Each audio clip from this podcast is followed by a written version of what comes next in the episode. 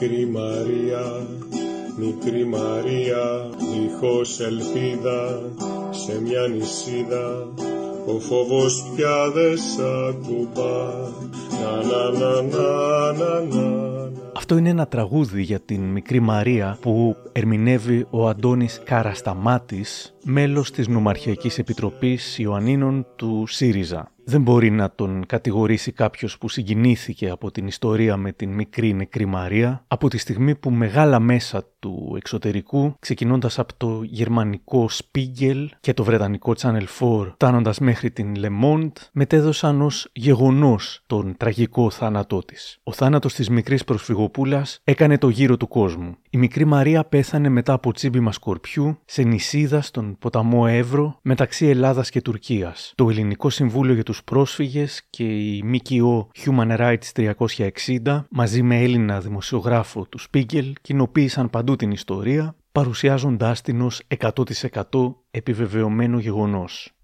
Μόνο που δεν ήταν.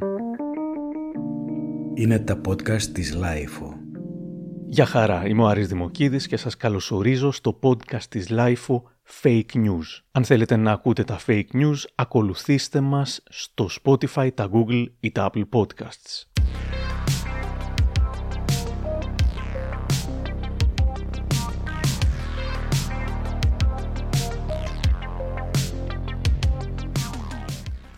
Υπάρχουν κάποια μέσα, όπως ας πούμε το Al Jazeera, τα οποία μετέδωσαν την είδηση με μια επιφύλαξη. Ότι υπάρχουν φόβοι ότι υπάρχει νεκρό παιδί σε ελληνική νησίδα, εκεί δεν είχε επιφύλαξη, ήταν ελληνική, ήταν σίγουρο, όπου είναι εγκλωβισμένοι μετανάστες. Όμως το Spiegel, στο οποίο θα έγραφε πολλά ρεπορτάζ ο δημοσιογράφος Γιώργος Χριστίδης και ο Μαξιμίλιαν Ποπ, δεν άφηνε περιθώρια για αμφιβολία. Η Μαρία, πέντε χρονών, πέθανε στα σύνορα της Ευρώπης. Και ο Γιώργος Χριστίδης μέσω του Twitter προώθησε το ρεπορτάζ του με σθένος. Και άλλα μέσα το μετέδωσαν ως αληθινό και οι ίδιοι οι πρόσφυγες κατέθεσαν, ε, όχι όλοι, κάποιοι, ότι όντως πέθανε ένα παιδί πέντε ετών.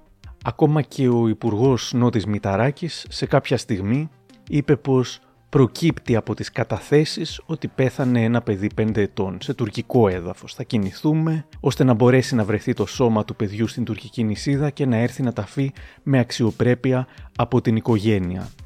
Είχε πιστέψει και αυτό στις καταθέσεις, εκείνη την περίοδο τουλάχιστον, όπως και ο γιατρός Πάνος Παπανικολάου που είχε τουιτάρει επικοινωνία μόλις τώρα με δημοσιογράφους του Βρετανικού Channel 4. Την νεκρή πεντάχρονη την έθαψε χτες πρόχειρα στο χώμα η μητέρα που κάνει έκκληση για ιατρική βοήθεια στην 9χρονη αδελφούλα της νεκρής. Επίσης ζητά να μεταφερθεί από εκεί το κορμάκι της πεντάχρονης ώστε να ταφεί αξιοπρεπώς.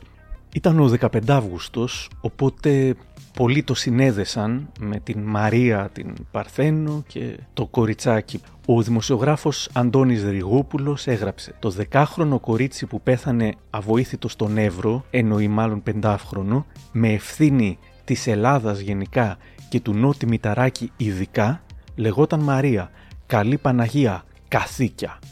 Ενώ η δημοσιογράφος Αρετή Αθανασίου Πάμε πάλι από την αρχή γιατί σε αυτή τη χώρα η φωνή των αδικημένων είναι υπόκοφη, δεν ακούγεται.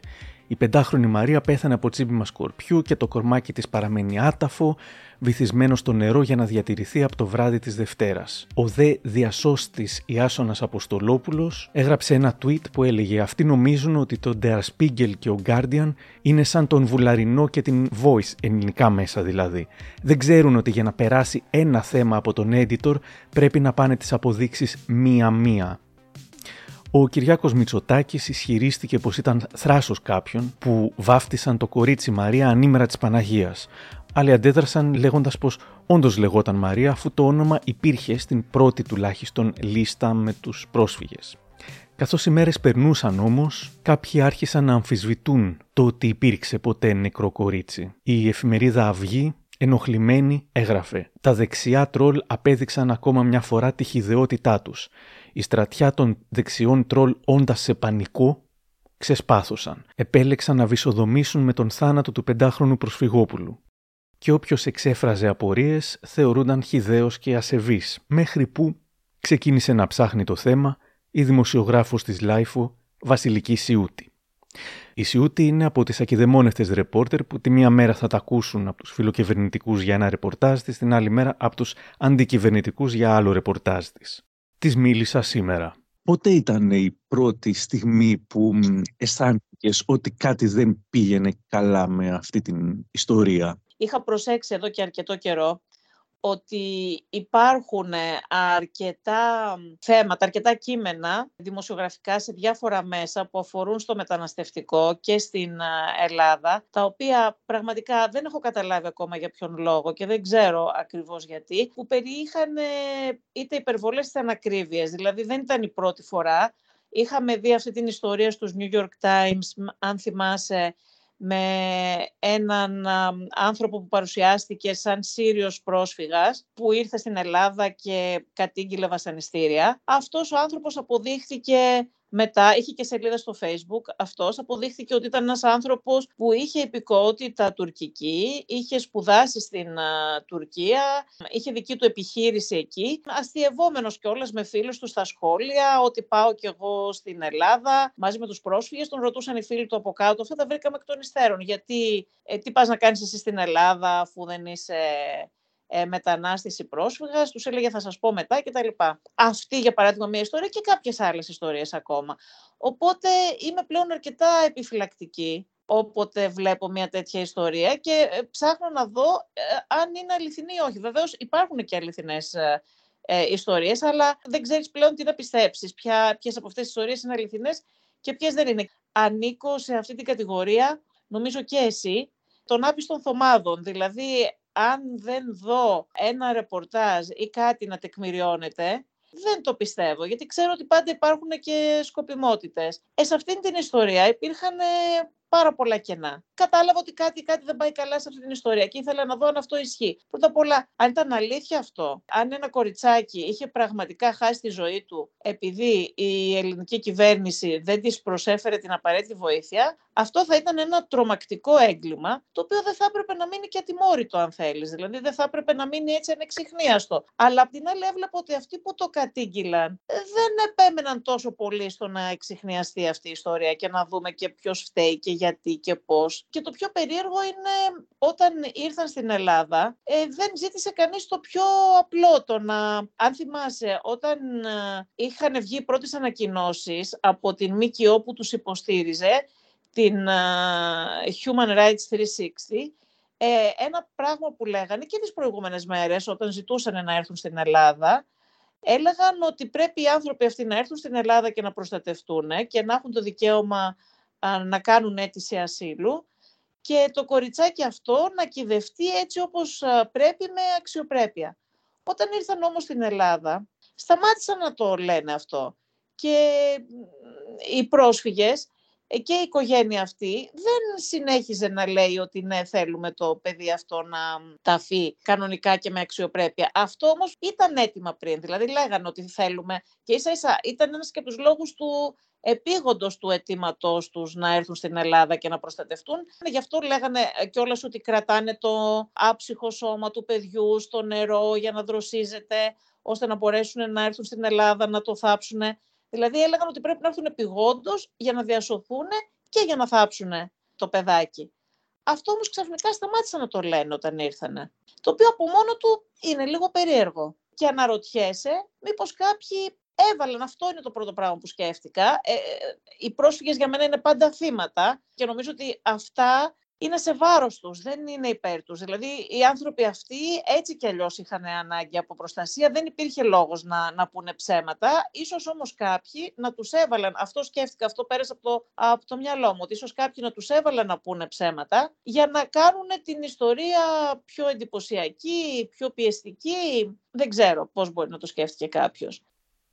Και ενώ υπήρχαν ήδη πολλά ερωτήματα, ο Γιώργος Χριστίδης του Σπίγκελ πήγε εκεί που βρίσκονταν ως μέρος της αποστολής των οργανώσεων που έχουν αναλάβει τη νομική εκπροσώπηση των προσφύγων. Θα ήταν αμφιλεγόμενη η επίσκεψη του κυρίου Χριστίδη στο ΚΙΤ, καθώς πήγε με την ιδιότητα του μεταφραστή και όχι του δημοσιογράφου, με σκοπό να κάνει ρεπορτάζ. Αυτό είχε ως αποτέλεσμα να μπορεί να μιλήσει όσο ήθελε με τους ετούντες άσυλο και να τους πει ό,τι ήθελε, σε αντίθεση με τους δημοσιογράφους που επιτρέπονταν στο ΚΙΤ μετά από αίτημα, αλλά πάντα βρίσκονταν υπό επιτήρηση. Η ΜΚΟ Human Rights 360 θα τον άδειαζε στη συνέχεια, λέγοντας πως ποτέ δεν τον εξουσιοδότησε να μπει στο kit. Ο ίδιος πάντως ε, έγραψε: Είναι όλοι καλά στην υγεία τους, αλλά είναι και βαθιά τραυματισμένοι ψυχικά, κυρίως φυσικά οι γονείς της πεντάχρονης Μαρίας, που θρυνούν την κόρη τους. Ήδη αμφισβητείται η ύπαρξη της Μαρίας, το όνομα, ο θάνατος. Εγώ είδα δύο γονείς με τέσσερα ακόμα παιδιά στο kit. Οι γονείς μιλούσαν σπαρακτικά για την κόρη τους και τα παιδιά για την αδελφή τους. Σε αντίθεση με πολιτικούς ή άλλους, εγώ δεν θα τους αμφισβητήσω. Ο Σεπτέμβριος μπαίνει και κάθε φορά που η Βασιλική Σιούτη έθετε ερωτήματα, τις έγραφαν κάποια απαξιωτικά, ας πήγαινες να κάνεις επιτόπιο ρεπορτάζ. Δεν γνώριζαν όμως ότι είχε ήδη πάει. Αποφάσισα να ανέβω στον Εύρο και να συναντήσω τους ανθρώπους αυτούς για να δω τι έχει συμβεί. Εκεί συνάντησα την οικογένεια με τα τέσσερα παιδιά της και διαπίστωσα αυτά που είχα διαπιστώσει και σε ένα κείμενο που είχα γράψει πριν να ανέβω επάνω για να κάνω επιτόπιο ρεπορτάζ. Πρώτα απ' όλα όταν κάποιος λέει ότι ένα κοριτσάκι πέθανε, έχασε τη ζωή του, πρέπει να δεις αν υπήρχε αυτό το κοριτσάκι. Στη λίστα η οικογένεια αυτή είχε δηλώσει ότι έχει τέσσερα παιδιά. Αυτή την λίστα την έδωσαν την ε, ΜΚΟ για να προσφύγει μέσω της ε, δικηγόρου που είχαν την προσφυγή αυτή που έκαναν εναντίον της Ελλάδας. Εκεί λοιπόν έπρεπε οι πρόσφυγες να καταγραφούν ονομαστικά για να ζητήσουν προστασία. Αυτή η λίστα φτιάχτηκε πριν από τον υποτιθέμενο θάνατο της μικρής Μαρίας ναι, ή μετά; Ναι, ναι, ναι. Η πρώτη προσφυγή έγινε τον Ιούλιο ο ισχυρισμός για το θάνατο ήταν στις 9 ε, με 10 Αυγούστου. Η πρώτη προσφυγή εναντίον της Ελλάδας και ομάτων έγινε τον Ιούλιο. Εκεί η οικογένεια κατέγραψε ότι έχει τέσσερα παιδιά. Είναι αυτή η λίστα που δημοσίευσε ο Γιώργος Κατρούγκαλος. Από αυτόν μάθαμε την, τα ονόματα της λίστας. Στην πρώτη λίστα υπήρχε όντως το όνομα Μαρία. Είναι τρία τα κοριτσάκια και ένα αγοράκι. Το ένα κοριτσάκι φερόταν να ονομάζεται Μαρία, κατά δήλωση της οικογένειας. Στη δεύτερη λίστα που είδαμε, γιατί έγινε ξανά προσφυγή. Έχουμε πάλι τέσσερα παιδάκια, μόνο που αυτή τη φορά έχει αλλάξει το όνομα του ενός κοριτσιού και από Μαρία ονομάζεται Μάγια. Όλα τα υπόλοιπα είναι ίδια. Η οικογένεια λοιπόν έχει τέσσερα παιδιά στην πρώτη καταγραφή, τέσσερα παιδιά και στη δεύτερη καταγραφή. Το άλλο στοιχείο είναι ότι οι πρόσφυγες, όσο έλεγαν ότι είναι εγκλωβισμένοι στην ε, νησίδα, έστελναν φωτογραφίες και βίντεο στους δημοσιογράφους με τους οποίους είχαν ε, επαφή. Ε, αρχηγός της ομάδας εμφανιζόταν μία κατά δήλωσή της 27χρονη Σύρια που ονομαζόταν Μπάιντα, την οποία συνάντησα και εγώ όταν πήγα στον Εύρο. Αυτή η γυναίκα ήταν που έστελνε τα βίντεο και φαινόταν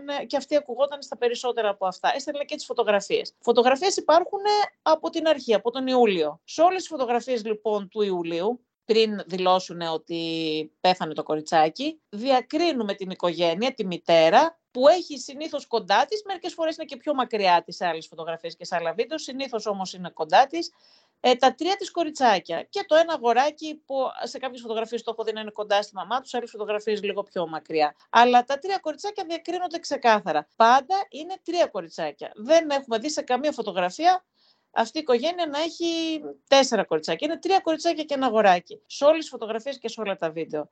Εγώ ζήτησα λοιπόν από όλους όσους ισχυρίζονται να, ότι υπήρχε και πέμπτο παιδί, να μου δείξουν πού είναι αυτό το πέμπτο παιδί, είτε στη λίστα που έδωσαν στο Δικαστήριο Ανθρωπίνων Δικαιωμάτων, όπου καταγράφηκαν όλοι οι πρόσφυγες, είτε εκεί κάποιοι ψέλισαν, δεν το είπαν ποτέ επίσημα, ότι μπορεί να γίνει κάποιο λάθος από έναν διερμηνέα κτλ. κτλ. Εντάξει, ο, το λάθος του διερμηνέα γιατί να είναι αριθμητικό, θα μπορούσε να μην έχει γράψει καθαρά ένα όνομα, ας πούμε.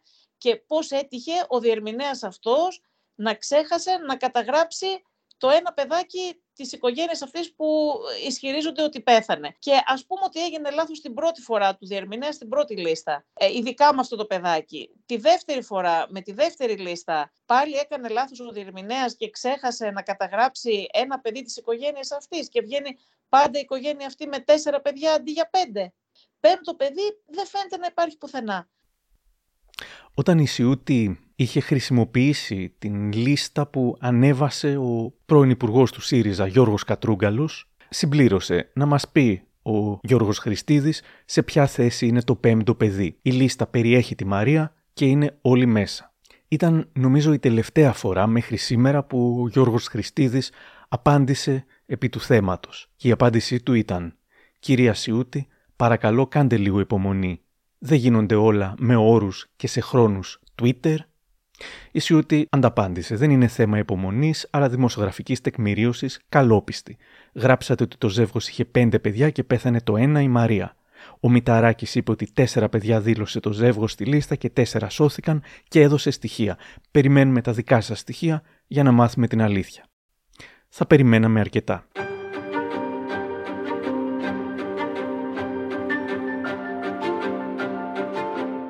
Η Σιούτη πηγαίνει, όπως είπαμε, στον Εύρο και διαπιστώνει πως όλα τα παιδιά είναι ζωντανά. Τέσσερα παιδιά υπάρχουν και τώρα. Υπήρχαν και στον Εύρο όταν πήγανε. Τέσσερα παιδιά είναι και στη Δράμα που έχουν μεταφερθεί τώρα στη δομή φιλοξενίας. Και επίσης υπάρχει και ένα παράξενο περιστατικό. Η αρχηγός τους, κατά δήλωσή της, ονομάζεται Μπάιντα, όπως είπαμε, αμέσως μόλις φύγανε από το kit του Εύρου, όπου εκεί ήταν σαν έγκλειστοι, ας πούμε έτσι, δεν ήταν ελεύθεροι. Και οι δομές φιλοξενίες είναι ελεύθεροι, να μπαίνουν, να βγαίνουν ελεύθερα. Η Μπάιντα εξαφανίστηκε, πήρε ένα ταξί την επόμενη μέρα, ε, μπήκε στο ταξί και έφυγε σε άγνωστη κατεύθυνση, δεν ξέρει κανείς ε, πού βρίσκεται και δεν έχει εντοπιστεί μέχρι τώρα πουθενά στην Ελλάδα. Αν ακούσεις ένα από τα πρώτα βίντεο που έστελνε και το έχει ανεβάσει και το Channel 4. Ακούγεται να λέγεται σας παρακαλώ πολύ ελάτε να μας σώσετε, είμαστε εγκλωβισμένοι. Είμαι εδώ μαζί με την uh, γιαγιά μου, δεν θυμάμαι λέει 60-60χρονη, 70χρονη, δεν θυμάμαι την ηλικία που λέει για τη γιαγιά της, αλλά λέει ότι είναι με τη γιαγιά της εγκλωβισμένη συγκεκριμένη. I am Baida, Syria. I am 27 years old and I'm on an island on the Greek-Turkish border with 39 people, including my grandmother, 17 years old. Γιαγιά δεν υπάρχει και η Μπάιντα εξαφανίστηκε χωρίς γιαγιά, χωρίς τίποτα.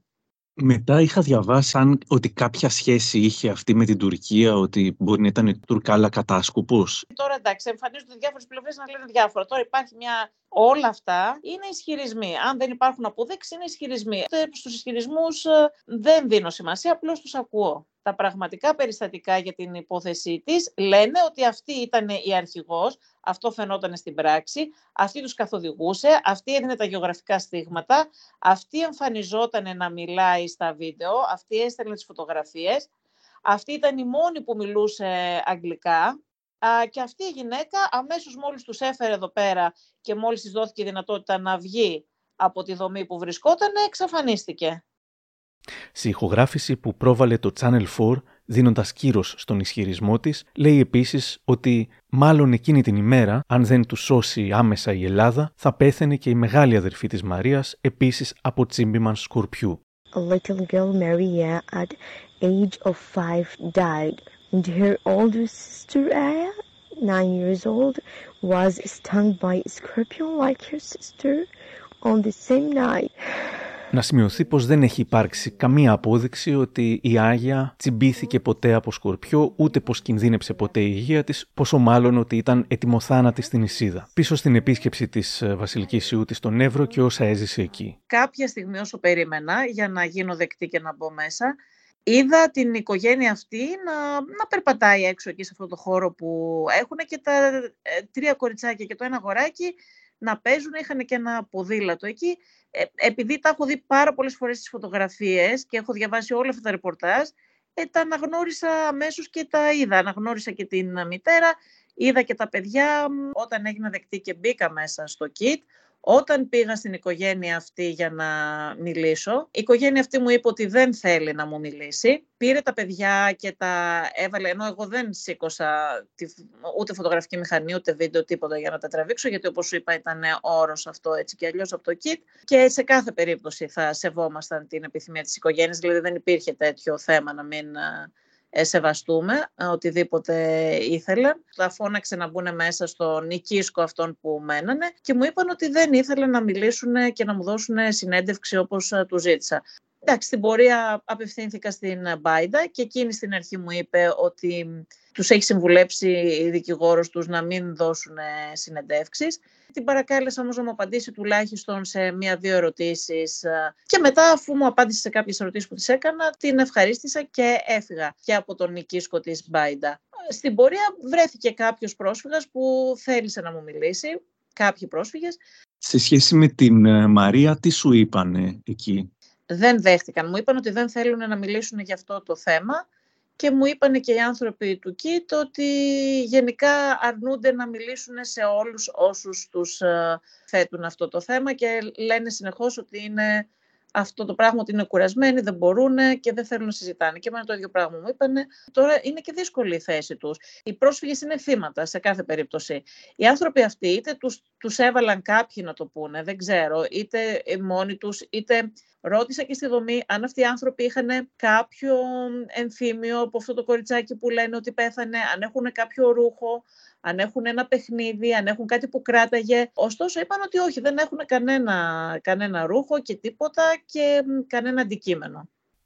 Μετά το ρεπορτάζ της Σιούτη που δημοσιεύτηκε στη LiFO αλλάζοντας τα δεδομένα, από την πλευρά των υπερασπιστών της θεωρίας της νεκρής Μαρίας, ειπώθηκε ότι οι πρόσφυγες κατήγγειλαν πως το Υπουργείο τους πίεζε να πουν ότι η Μαρία δεν πέθανε. Την ρωτάω αν θυμάται αυτούς τους ισχυρισμούς είναι κάποιες καταγγελίες ανώνυμες, δεν αναφέρουν σε ποιον μιλάνε. Δηλαδή, όταν υπάρχει μια καταγγελία, για να κάνεις ρεπορτάζ και να εξακριβώσεις αν ισχύει ή όχι, πρέπει να σου πούνε ποιον καταγγέλουν. Δεν δίνουν όμως κάποιο όνομα, δηλαδή οι καταγγελίες αυτές καταγγέλνουν ανώνυμα κάποιον από το Υπουργείο Μεταναστευτικής Πολιτικής ότι τους πίεσε. Δεν έχουν φέρει κάποιο στοιχείο.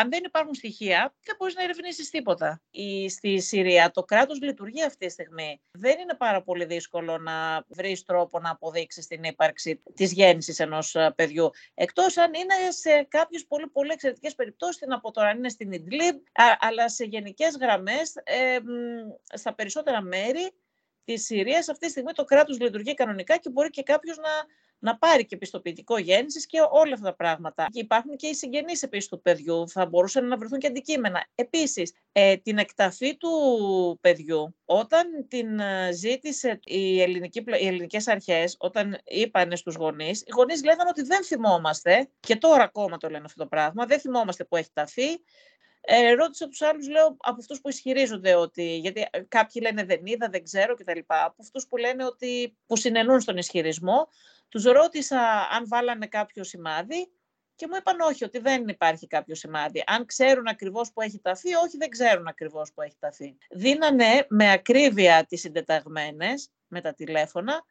αλλά δεν ξέρουν που έχει ταφεί το παιδί. Ούτε έχουν βάλει κάποιο σημάδι. Και ξέρεις ότι αυτή η τοποθεσία στη συγκεκριμένη περιοχή είναι μια πολύ ιδιαίτερη κατάσταση και πολύ ιδιαίτερη περίπτωση. Δεν είναι ένα τυχαίο ε, σημείο στα ελληνοτουρκικά σύνορα.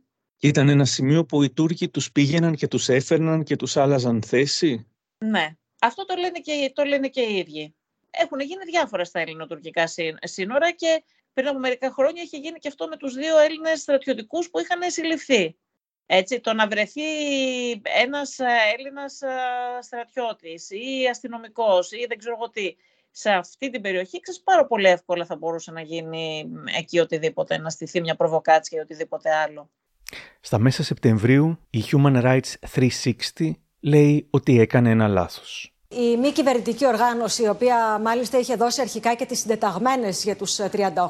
Σήμερα λοιπόν το πρωί, με ανάρτησή του, ο ιδρυτής μάλιστα της συγκεκριμένης μη κυβερνητικής οργάνωσης, λέει «Μα συγχωρείτε, λάθος». Και μάλιστα αναφέρει στην ανακοίνωση αυτή ότι ήταν εσφαλμένη η πεποίθηση που είχαμε, δεν ήταν λοιπόν σε ελληνικό έδαφος οι 38 Θέλω να σας πω ότι λίγο αργότερα ε, υπήρχε ανακοίνωση από τον Υπουργό Μεταναστευτικής Πολιτικής, τον κύριο Μηταράκη, ο οποίος ζητά να τοποθετηθεί στο θέμα επίσημα ε, ο ΣΥΡΙΖΑ. Ναι. Ενώ λίγο αργότερα και ο κύριος Θοδωρικάκο ζήτησε ε, με ανακοίνωσή του να υπάρξει συγγνώμη ε, από το κόμμα της Αξιωματικής Αντιπολίτευση. Το Σπίγκελ όμως συνέχιζε να λέει ότι έχει στοιχεία και θα τα βγάλει και θα αποδείξει κλπ. κλπ. Μέχρι που στις 18 Οκτωβρίου του 2022 μαθαίνουμε από τις ειδήσεις εδώ η Πόπη Τσαπανίδου στο Open. Το μεταναστευτικό Ερντογάν το χρησιμοποιεί συνεχώς για να δυσφημεί τη χώρα μας. Το χρησιμοποιεί με δύο τρόπους. Μία με αύξηση των ροών, μία όμως και με την παραποίηση της πραγματικότητας, κατηγορώντας την Ελλάδα για εγκλήματα κατά της ανθρωπότητας. Όπως είχε συμβεί με την υπόθεση στον Εύρο με τους 38 μετανάστες. Πάμε στον Παντελή Βαλασόπουλο, διότι έχουμε μία εξαιρετικά σημαντική εξέλιξη που μας έρχεται από τη Γερμανία και από το Σπίγκελ. όλα τα άρθρα που είχαν γράψει στο Spiegel σε σχέση με την υπόθεση αυτή, με τους 38 στην Ισίδα, τα αποσύρει το Spiegel. Είχε δυσφημιστεί η χώρα για πάρα πολύ καιρό. Σήμερα το Spiegel αφαίρεσε όλα αυτά τα ρεπορτάζ από την ιστοσελίδα του, γράφοντας ότι σε αυτό το σημείο υπήρχε δημοσίευμα για την τύχη μιας ομάδας προσφύγων στα ελληνοτουρκικά σύνορα στον Εύρο το 2022. Και συνεχίζει το Σπίγκερ. Υπάρχουν πλέον αμφιβολίες για την προηγούμενη περιγραφή του, τι συνέβη εκείνη την εποχή. Ω εκ τούτου, έχουμε αφαιρέσει προσωρινά αρκετές αναρτήσεις σχετικά με αυτό το θέμα. Εξετάζουμε τις αναφορές μας και μόλις ολοκληρωθεί η έρευνα, αποφασίζουμε αν θα αναδημοσιεύσουμε ή όχι τα άρθρα σε διορθωμένη και ενημερωμένη μορφή. Όμως, πρέπει να πούμε ότι όλο αυτό τον καιρό πάρα πολλοί πολιτικοί στη Γερμανία και η κοινή γνώμη έχουν πιστέψει αυτά που έγραφε το Σπίγκελ. Το Σπίγκελ αυτή τη στιγμή μετά από πολύ καιρό τα παίρνει πίσω, όμως η κοινή γνώμη στη Γερμανία και αλλού δεν ξέρουμε αν το γνωρίζει αυτό. Η κοινή γνώμη έχει μείνει στο γεγονός ότι εμείς εκεί κάναμε κάποιο λάθος και σκοτώσαμε ένα κορίτσι και τα λοιπά και τα λοιπά. Και Μέχρι έχει και ένα αγκάθι αυτή η ιστορία, αν μου επιτρέπεις, ε, ε, τώρα μου έρχεται στο μυαλό. Είναι Έλληνας ο δημοσιογράφος.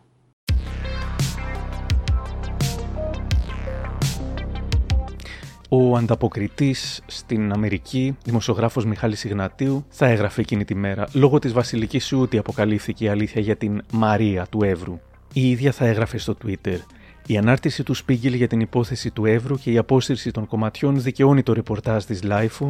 Δεν χρειάζεται χερεκακία και τοξικότητα. Σημασία έχει στο τέλος η αλήθεια να νικάει. Εσύ γιατί πιστεύεις ότι άργησε τόσο πολύ να το κάνει, ενώ εδώ και μήνες ήταν όλα αυτά τα πράγματα που λέμε γνωστά; Θέλω να πω, άλλαξε κάτι την περασμένη εβδομάδα και είπανε «Α, τώρα πρέπει να τα βγάλουμε». Δεν γνωρίζω αν έχουν γίνει κάποιες νομικές ενέργειες και είναι αυτές που τους ε, πίεσαν. Νομίζω ότι πρέπει να έχουν λάβει αρκετές επιστολές διαμαρτυρίας και από αναγνώστες απλούς και στην Ελλάδα, ακόμα και στη Γερμανία.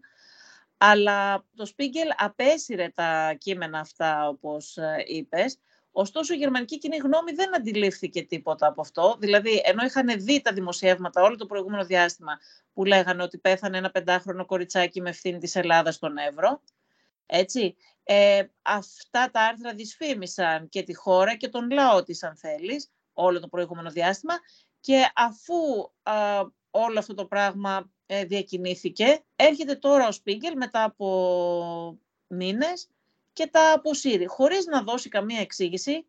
Το κοινό τους Σπίγκελ, ξαναλέω, δεν κατάλαβε τίποτα, δεν αντιλήφθηκε τίποτα. Απλά εκεί που ήταν το link, αν το πατούσες, δεν έβγαινε το κείμενο.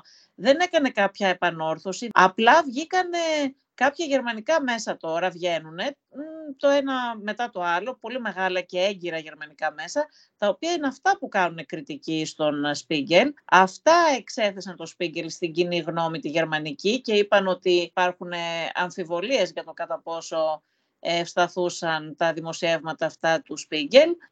Ενδιαφέρον είναι πως η εφημερίδα Τάγκε Σπίγκελ λέει πως η υπόθεση φέρνει μνήμες από την περίπτωση του απατεώνα ρεπόρτερ του Σπίγκελ, Κλάς Ερελότιους. Ήταν ένας δημοσιογράφος με πολλά βραβεία, ο οποίος εργαζόταν για το Spiegel μέχρι το 18, όταν έγινε γνωστό ότι μεγάλο μέλος των ρεπορτάζ αλλά και των συνεντεύξεών του το είχε εφεύρει μόνος του. Λέω στην Σιούτη και το πιστεύω πως αποκλειστικά και μόνο χάρη σε αυτήν ήρθαμε πιο κοντά στην αλήθεια και το θέμα πήρε και διεθνείς διαστάσεις. Με τη χαρακτηριστική της εμνότητα το αποκρούει. Και θα σε ευχαριστώ πάρα πολύ, αλλά πραγματικά θεωρώ ότι, ξέρεις, δεν θεωρώ ότι ο δημοσιογράφος είναι το θέμα. Το θέμα είναι το, το ρεπορτάζ ε, και τα στοιχεία. Ε, εμείς κάναμε τη δουλειά μας όπως την κάνουμε πάντα, όπως την κάνεις και εσύ, έτσι την κάνω και εγώ, όπως την κάνουμε όλοι στην uh, και θέλουμε να κάνουμε ανεξάρτητη δημοσιογραφία. Και νομίζω ότι είμαστε και... Εντάξει, τώρα θα ακουστεί σαν όλους αυτούς που επενούν τα μέσα τους, αλλά τέλος πάντων σε εμά ε, ισχύει αυτό το πράγμα, ότι έχουμε τη δυνατότητα να, να κάνουμε πράγματα χωρίς να μας πιέζει κανείς και χωρίς να έχουμε γραμμή ούτε κυβερνητική ούτε αντικυβερνητική ε, να μπορούμε να αναζητάμε την, την αλήθεια. Ε, δεν θεωρώ ότι... Ε, κοίτα, ε, εγώ έχω, θεωρώ ότι η κυβέρνηση δεν αντέδρασε σωστά στην ιστορία αυτή. από την αρχή ε, δεν αντιμετώπισε την υπόθεση αυτή έτσι όπως έπρεπε να την αντιμετωπίσει. Δηλαδή στην αρχή έδειξε ξαφνιασμένη, μετά δεν μιλούσε, μετά δεν ξέρω τώρα νομικά αν κάνανε κάποιες ενέργειες και τι κάνανε και όλα αυτά. Άλλα λέγανε στην αρχή, τα λέγανε λίγο μπερδεμένα μετά, άλλα είπαν στη συνέχεια. Ε, εμείς δεν κάναμε τίποτα περισσότερο, ούτε κι εγώ δηλαδή, από το να κάνουμε απλώς τη δουλειά μας. Είδαμε ένα γεγονός και επειδή αυτό έχει ξαναγίνει, όπως είπα, πολλές φορές, ε, πλέον κάποια στιγμή πρέπει και να ασχολείσαι. Δηλαδή, όταν λέγονται όλα αυτά τα πράγματα, πρέπει να κάθεσαι να, να, να ψάχνεις, να δεις ισχύουν αυτά, δεν ισχύουν.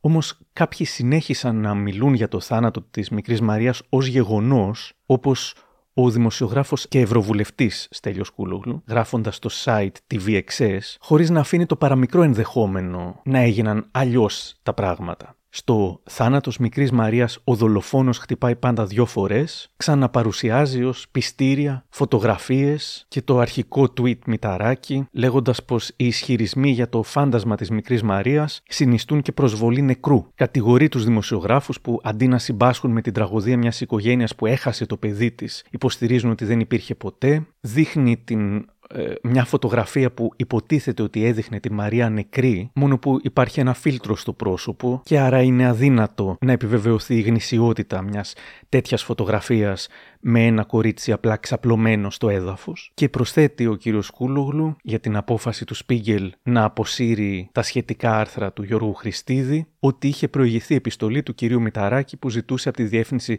του περιοδικού να ερευνηθεί ξανά όλη υπόθεση. Λέει λοιπόν ο κύριος Κούλογλου.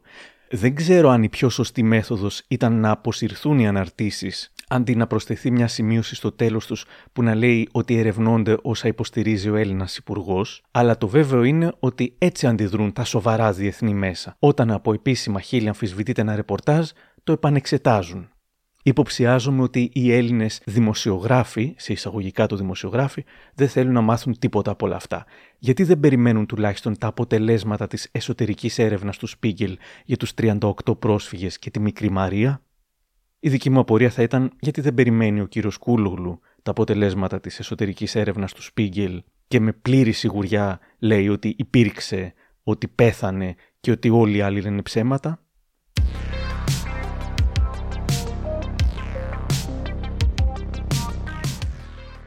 Update. Μετά την δημοσίευση του εν λόγω podcast υπήρξε κριτική ότι δεν αναφερθήκαμε, αναφερθήκαμε λίγο αλλά όχι ουσιαστικά στα pushbacks που κάνει η ελληνική κυβέρνηση. Η LiFO και η Βασιλική Σιούτη έχουν ασχοληθεί πάρα πολλές φορές με το θέμα και σε καμία περίπτωση δεν ήταν κάτι το οποίο θα προσπαθούσαμε να αποκρύψουμε. Δεν επεκταθήκαμε καθώς δεν είναι μια περίπτωση pushback αυτή. Η Ελλάδα αρνείται ότι κάνει pushbacks. Το έχει αρνηθεί ο Πρωθυπουργός Κυριάκος Μητσοτάκης, το περιστατικό Have you been to Samos? No, you have not been to Samos. Και το αρνείται γενικότερα η Νέα Δημοκρατία, αλλά και ο Υπουργός Νότης Μηταράκης. Προσωπικά δεν τους πιστεύω. Καθώς έχουν πεθάνει χιλιάδες μετανάστες και πρόσφυγες και μεταξύ τους πάρα πολλά παιδιά, η υπόθεση της Μαρίας ήρθε και κάθισε πάνω σε κάτι που ήδη συμβαίνει και ήδη καλύπτουμε, γι' αυτό και έγινε πιστευτή από τους περισσότερους μας στην αρχή. Και όπως θα πει και στη συνέχεια του επεισοδίου η Βασιλική Σιούτη,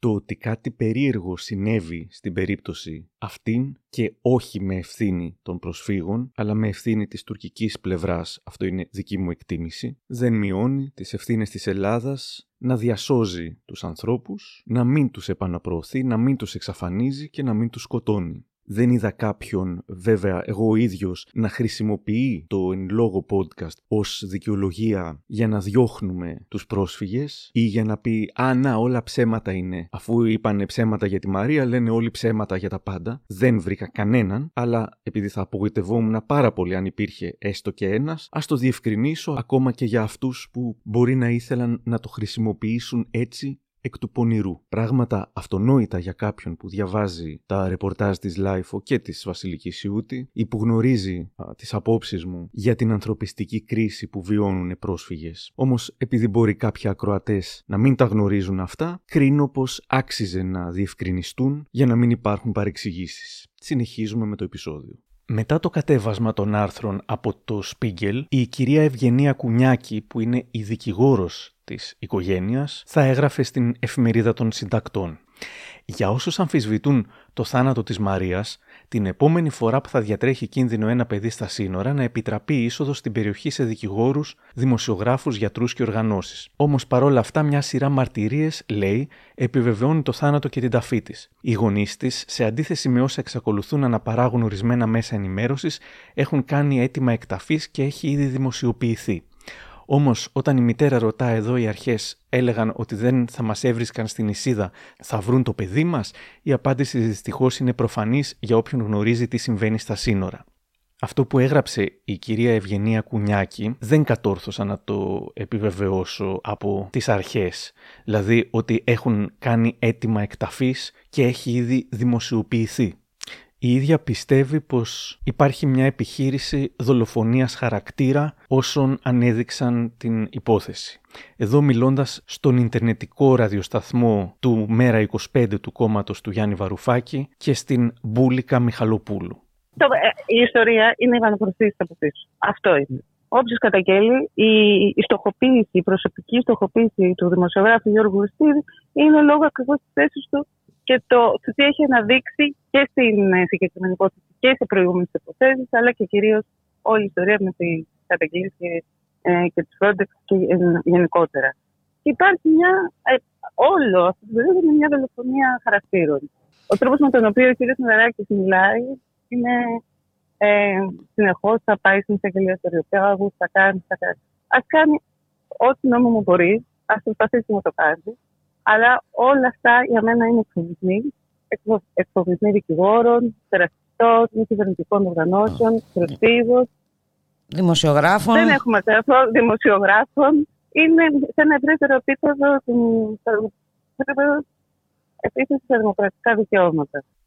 Καθώς το Spiegel είχε αφαιρέσει τα άρθρα και κανείς δεν ξέρει αν θα ξανανεύουν ποτέ έστω και διορθωμένα, το τρολάρισμα στα social media ήταν μεγάλο. Δείτε πώς είναι σήμερα η μικρή Μαρία που χάθηκε στην Ισίδα του Εύρου ανήμερα της Παναγιάς, έγραφαν κάποιοι και έβαζαν τη μια τη φωτογραφία του Γιώργου Χριστίδη, την άλλη τη φωτογραφία του Κρήτον Αρσένη, την τρίτη του Ιάσον Αποστολόπουλου. Η εκδίκηση ήταν ένα πιάτο που τρώγεται κρύο για τον Μάνο Βουλαρίνο. Είχε γράψει, αν θυμάστε, ότι Ιάσονας Αποστολόπουλος δεν ξέρουν ότι για να περάσει ένα θέμα από τον editor πρέπει να του πάνε τις αποδείξεις μία-μία. Και ο Βουλαρίνος απάντησε: Μάλλον πιο χρήσιμο από τις αποδείξεις, σε εισαγωγικά που πάνε μία-μία, είναι το να ξέρεις πόσο κάνει ένα και ένα. Κάποιοι έβγαλαν Amber Alert ότι εξαφανίστηκε ο Γιώργος Χριστίδης γιατί δεν α, σχολίασε τίποτα επί του θέματος και ο αντικαθεστοτικός έγραψε «Από ερευνητική δημοσιογραφία εγώ ψάχνω να βρω τη συγνώμη του Χριστίδη». Τις προάλλες ο κύριος Χριστίδης έδωσε μια ομιλία σχετικά με την ερευνητική δημοσιογραφία σε καιρούς κρίσης. Κάποιοι τον κάλεσαν δηλαδή να δώσει τα φώτα του και εννοείται καμία ερώτηση ούτε της παρουσιάστριας ούτε των ακροατών, έκαναν πολλές ερωτήσεις, δεν αφορούσε στο δημοσιογραφικό σκάνδαλο στο οποίο εμπλέκεται τις τελευταίες ημέρες. Μόνο συγχαρητήρια και ερωτήσεις σχετικά με το πώς να κάνεις σωστή ερευνητική δημοσιογραφία όπως αυτός. Στη γερμανική εφημερίδα Φας διαβάζω ότι είπε πως το πρώτο καθήκον της δημοσιογραφίας είναι να δείχνει την αλήθεια. Προσοχή, τη δημοσιογραφική αλήθεια. Το κριτήριο της αλήθειας της δημοσιογραφίας δεν πρέπει να συγχέεται με το κριτήριο της αλήθειας των αποδείξεων στο δικαστήριο. Στην ίδια ομιλία αναφέρει πώς αντιμετώπισε τις αντιδράσεις, που κάποιες από αυτές ήταν όντως και ακραίες και ανθρωποφαγικές. Εγώ, ας πούμε, έχω χαρακτηριστεί Γερμανός πράκτορας, ε, Τούρκος πράκτορας, ε, κάθε είδους πράκτορας, ε, ή ως χρήσιμος ηλίθιος, ως ε, άνθρωπος που επιβουλεύεται την, ε, τη, τη, τη, τη, χώρα ή, ε, ή, οτιδήποτε άλλο. Αυτό είναι πάρα πολύ άσχημο και τροφοδοτεί μια δυσπιστία και του κοινού απέναντι στα, στα μέσα ενημέρωσης, η οποία δεν είναι δόκιμη, και τροφοδοτεί και μια ανασφάλεια απέναντι στους ε, εκπροσώπους του τύπου, οι οποίοι άλλοι περισσότερο και άλλοι λιγότερο ε, οδηγούνται στην αυτολογοκρισία ακριβώς για να προστατεύσουν την, ε, τον, ε, τον, ε, τον εαυτό τους. Και νομίζω ότι το πιο σόφρον μέτρο το οποίο πήρα το τελευταίο, το τελευταίο διάστημα ως προς αυτό ήταν να αποστασιοποιηθώ από το Twitter και τα social media. Αυτό θα το συνιστούσα σε όλους πραγματικά, εκτός αν έχουμε πάρα πολύ thick skin που εγώ δεν έχω. Το τίμημα που πρέπει να πληρώσει κανείς σε αυτό, βέβαια μπορεί να προστατευτεί με κάποιο τρόπο. Πούμε, εγώ πρόσφατα απενεργοποίησα τα, τα σχόλια. Εμένα τουλάχιστον που δεν σας επαναλαμβάνω παρά την ενασχόληση με τη δημοσιογραφία τόσα χρόνια, δεν έχω αποκτήσει τόσο ε, χοντρό δέρμα ώστε να μου περνάνε όλα ξόφαλτσα. Οπότε προτιμώ να τα αποφεύγω να τα διαβάζω ε, καθ' ολοκληρία ε, και έχω αποφασίσει ότι απλώς θα προβάλλω τη δουλειά μου, θα προβάλλω τα ρεπορτάζ μου, θα κλείνω τα σχόλια για όσους μόνος στους όσους αναφέρω και μετά όποιος θέλει ας γράφει ό,τι θέλει. Δεν, αυτή είναι προς το παρόν η στάση μου μέχρι να φύγω εντελώς από το Twitter κάποια στιγμή αν βρεθεί κάποια εναλλακτική κάπου λιγότερο τοξική. Έχουν περάσει ακριβώς τρεις μήνες από την ημέρα που ο κύριος Χριστίδης απάντησε στα απλά αλλά σημαντικά ερωτήματα της Βασιλικής Σιούτη στο Twitter γράφοντας «Κύρια Σιούτη, παρακαλώ κάντε λίγο υπομονή, δεν γίνονται όλα με όρους και σε χρόνους Twitter». Τρεις μήνες μετά δεν έχει παρουσιάσει κάποια απόδειξη για όσα υποστήριζε. Στο λογαριασμό του στο Twitter δεν αναφέρει τίποτα όλο το τελευταίο διάστημα σχετικά με την υπόθεση των 38, ούτε φυσικά για το κατέβασμα όλων των σχετικών ρεπορτάζ του από το μέσο στο οποίο εργάζεται. Δεν είδα και κάποια σημάδια έστω ξόφαλση αυτοκριτικής. Το να μετέδωσες πληροφορίες που τελικά ήταν αμφισβητούμενες επειδή πίστεψες στην πηγή σου δεν είναι ασυγχώρητο έγκλημα, θα μπορούσε να είχε πει ότι ίσως έκανα λάθος, ίσως βιάστηκα, ίσως με κορόιδεψαν και μένα. Όμως μοιάζει να τα βάζει όλα κάτω από το χαλί, σαν να είναι ένα σχόλιο στο Twitter το οποίο μπορεί να μπλοκάρει και να μην βλέπει, και επειδή δεν το βλέπει, είναι σαν να μην συνέβη ποτέ. Προσπάθησα να επικοινωνήσω με τον κύριο Χριστίδη ζητώντας του κάποια δήλωση για το θέμα. Δεν μου απάντησε, αλλά αν θελήσει μετά τη δημοσίευση, όπως και οποιοδήποτε από όσους αναφέρονται θα ήθελε να απαντήσει οτιδήποτε, είναι αυτονόητο πως θα φιλοξενήσω κάθε άποψη με χαρά. Εν τω μεταξύ, το τελευταίο διάστημα μάθαμε πολλά και διάφορα για την ΜΚΟ Human Rights 360, όπως ότι δεσμεύτηκαν οι τραπεζικοί λογαριασμοί του ιδρυτή της, καθώς εμφανίζεται να οικειοποιείται κεφάλαια από ευρωπαϊκούς πόρους, χάρη σε μια πολυδέδαλη διαδρομή χρήματος μέσω Ελβετίας και εταιριών βιτρίνας. Σύμφωνα με πληροφορίες που δημοσιεύτηκαν σε εφημερίδες, το πόρισμα της έρευνας βάζει στο κάδρο των ερευνών τον ιδρυτή της ΜΚΟ και πρόσωπα του περιβάλλοντός του και παράλληλα ζητά από την Εισαγγελία Πρωτοδικών τη διερεύνηση αδικημάτων όπως είναι η σύσταση εγκληματικής οργάνωσης, το ξέπλυμα μαύρου χρήματος και η απιστία. Ήταν όμως πραγματικά πολλοί όσοι κουνούσαν το δάχτυλο στα ελληνικά μιμιέ, απαξιώνοντάς τα σε σχέση με π.χ. τους New York Times ή τον Spiegel που δίπλο και τριπλοτσέκαραν όσα ανέβαζαν. Μου λέει σήμερα η Σιούτη. Δεν συμφωνώ με αυτή την άποψη. Έχουμε δει πάρα πολλά fake news διαχρονικά σε μεγάλα και έγκυρα μέσα. Προβλήματα έχει δημοσιογραφία παντού θα έλεγα και δεν νομίζω ότι ισχύει αυτός ο κανόνας ότι τα ξένα μέσα είναι έγκυρα και τα ελληνικά δεν είναι. Εντάξει, προβλήματα υπάρχουν ξαναλέω στη δημοσιογραφία. Έτσι και στην ελληνική ε, και στα διεθνή μιμιέ. Εκεί υπάρχει θέμα και με την ανεξαρτησία του σε πολλά από αυτά και πολλά άλλα. Αλλά αυτός ο αφορισμός ότι τα ελληνικά είναι όλα τα μέσα, ό,τι λένε τα ελληνικά μέσα ε, δεν ισχύουν και όλα όσα λένε τα μεγάλα και ξένα μέσα ισχύουν, νομίζω ότι δεν ισχύει αυτό το πράγμα. Αποδεδειγμένα δηλαδή δεν ισχύει. Η Ελλάδα είναι πραγματικά ο πιο ο πιο μικρός κρίκος σε αυτή την αλυσίδα. Ε, δεν είναι η Ελλάδα αυτή που έχει τη μεγαλύτερη ευθύνη για το μεταναστευτικό προσφυγικό, δεν είναι η Ελλάδα αυτή που προκαλεί τους πολέμους, δεν είναι η Ελλάδα αυτή που δημιουργεί τους πρόσφυγες, δεν είναι η Ελλάδα η πιο βάρβαρη χώρα. Μακάρι να μπορούσε η Ελλάδα μόνη της να λύσει όλο το προσφυγικό ζήτημα και το μεταναστευτικό. Δεν μπορεί όμως. Οπότε το να κλείνουν κάποιοι τα μάτια στην μεγάλη εικόνα, να αγνοούν όλες τις άλλες ευθύνες που υπάρχουν πριν φτάσουμε στην Ελλάδα, είναι, τι να πω τώρα, είναι τουλάχιστον άδικο και δεν το λέω αυτό με καμία διάθεση ε, σοβινισμού, δεν έχω καμία καθόλου τη γνώμη ότι οι Έλληνες είναι οι καλύτεροι, η Ελλάδα είναι η καλύτερη χώρα, Καθόλου. Μάλλον το αντίθετο ισχύει, αν με ρωτήσεις τη γνώμη μου. Αλλά εδώ στο προσφυγικό και στο μεταναστευτικό θεωρώ ότι άσχετα με το αν μεμονωμένα υπάρχουν ευθύνες και μπορούμε να κάνουμε πολύ κριτική και στην κυβέρνηση, συνολικά όμως, αν δούμε τη μεγάλη εικόνα, η Ελλάδα είναι αυτή που έχει τη μικρότερη ευθύνη. Υπάρχει πολύ μεγάλη υποκρισία, κυρίως στην Ευρώπη και έχουν αφήσει την Ελλάδα μια μικρή χώρα που έχει βγει από μια δεκαετή κρίση και παλεύει ακόμα να βγει στην πραγματικότητα με έναν λαό σε μεγάλο βαθμό φτωχοποιημένο από όλες αυτές τις ε, κρίσεις έχουν αφήσει μια Ελλάδα να τα βγάλει πέρα μόνη της. Ε, δεν γίνεται να το σηκώσει η Ελλάδα μόνη της. Αντικειμενικά δεν γίνεται. Και αν ενδιαφέρονται για τους πρόσφυγες πραγματικά, υπάρχουν λύσεις που μπορούν να δοθούν. Απλά δεν μπορεί η Ελλάδα μόνη της να λύσει το πρόβλημα.